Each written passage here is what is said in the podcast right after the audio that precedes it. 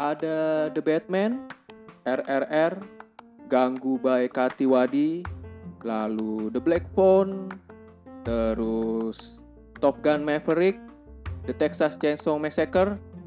Nah, itu film-film favorit gue sampai pertengahan tahun 2022 ini.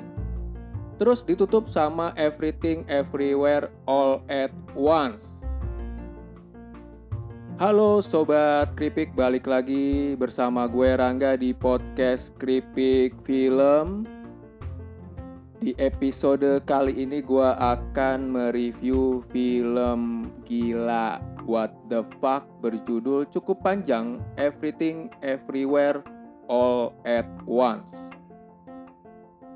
Menonton kegilaan Everything Everywhere All at Once ini kayak otomatis mengembalikan memori gue ke tahun 2010. Tepatnya pas enough ketika gue menyaksikan sebuah film gila berjudul Mutant Girl Squad. Nontonnya tengah malam pula. Yap, di Enough. Ada yang masih ingat festival gila Indonesia International Fantastic Film Festival. Kayak masterpiece buah karya Tak Sakaguchi, Noburu Iguchi, dan juga ini dewa yang gue puja-puji, Yoshihiro Nishimura, Everything Everywhere All at Once bakalan sangat cocok kalau dijadiin headliner di festival gokil yang sayang banget sekarang udah nggak ada.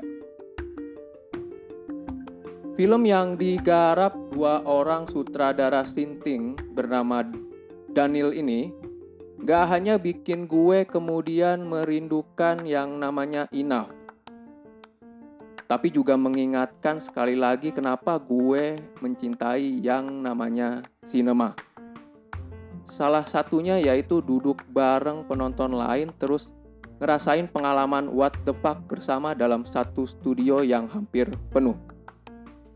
Dan Everything Everywhere berhasil melakukan itu membuat seisi bioskop mengalami kerusuhan massal merespon konten nggak warasnya yang sensasional.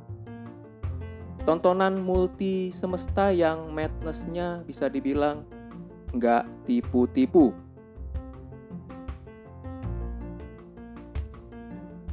Apabila kita telanjangi Everything Everywhere dari seluruh action nyeleneh dan multiverse-nya yang sableng itu, maka yang terlihat hanyalah drama keluarga serta konflik sehari-hari sebagai pelengkap. Terutama pertarungan antara Evelyn yang diperankan oleh Michelle Yeoh dengan anak perempuannya, Joy. Sudah dibuat pusing sama urusan bisnis percucian alias laundry, Evelyn tak hanya diperlihatkan nantinya tuh kelihatan lelah dengan rutinitasnya yang menjemukkan. Bertemu pelanggan beragam kelakuan, tapi juga tampak kurang bahagia si Evelyn ini. Hidup Evelyn bisa dibilang nggak baik-baik saja dan dia butuh sebuah keajaiban untuk memperbaiki semuanya. Termasuk juga kondisi rumah tangganya yang problematik. Nah, nggak disangka-sangka nih, mukjizat tersebut datang dari suaminya, Waymon. Tapi ini bukan suami aslinya, melainkan Waymon yang datang dari semesta lain bernama Alphaverse untuk menyelamatkan hidup Evelyn. Bersiaplah lah pokoknya buat tercengang dengan everything everywhere all at once ini. Namun nih, tanpa embel-embel semesta berlapis-lapis sebenarnya everything everywhere ini sudah memikat lewat drama kehidupan keluarga Asia yang nggak saja berasa deket ya dengan kita yang juga orang eh sama-sama Asia gitu di Indonesia tapi juga karena punya momen-momen kontemplatif yang sukses bikin hati menangis. Sejak dari hulunya, bagian drama di Everything Everywhere All at Once ini menurut gue memiliki peranan yang sangat penting.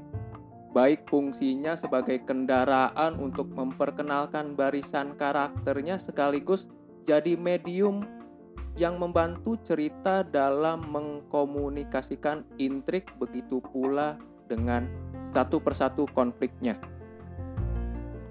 Khususnya nih perseteruan terbesar antara Evelyn dan Joy yang nantinya jadi semacam perekat dalam mengikat segala elemen di Everything Everywhere hingga ke hilirnya nanti.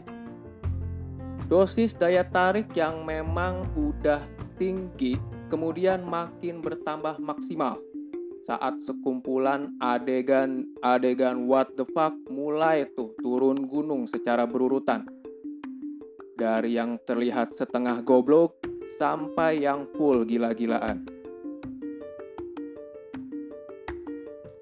Asli, gue bertanya-tanya, entah dari mana si duo Daniel ini dapat hidayahnya. Karena Everything Everywhere All at Once ini begitu imajinatif dalam urusan menjabarkan semestanya yang berjumlah mungkin bisa sampai jutaan atau bahkan gak terbatas unlimited. Walau karangan teorinya terkesan sangat rumit, komplikat, complicated lah ya. Tapi karena dipresentasikan sambil bercanda, kerumitan tersebut seakan gak memusingkan jadinya. Tertutup adegan-adegan absurd serba random yang dibungkus kreatif. Sekaligus nggak tanggung-tanggung untuk mem, mem mind blowingkan kepala kita. Nggak hanya dari visualnya yang menjungkir balikan logika dalam artian positif, Everything Everywhere All at Once yang dijejalkan oleh segudang referensi ini dari The Matrix hingga ke In the Mood for Love-nya Wong Kar Wai nantinya pun bisa bikin kita terpukau berdecak kagum dengan atraksi actionnya yang dikoreografikan amat epic secara bersamaan juga komedik. Jadi setelah RRR, film gado-gado yang judulnya panjang ini gue nobatkan lah sebagai tontonan terfavorit kedua gue.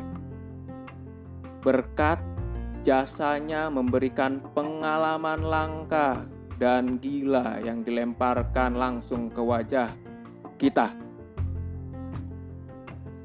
Yes, everything everywhere all at once. Emang ini kayaknya lu harus banget banget nonton di bioskop lah. Untuk memaksimalkan apa ya experience-nya. Ya kalau ada film ini di kota lu lagi tayang buruan beli tiket dan rasakan pengalaman yang tiada duanya.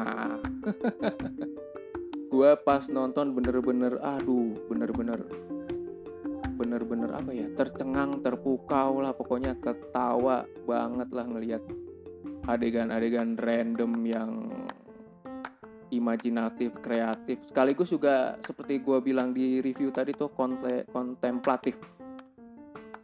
Ada adegan-adegan yang gue nggak mau spoiler banget nih harus ditonton sendiri. Ada satu adegan yang apa hanya gambar tanpa suara tapi dialog-dialognya tuh bikin kita merenungi kehidupan. Serius ini.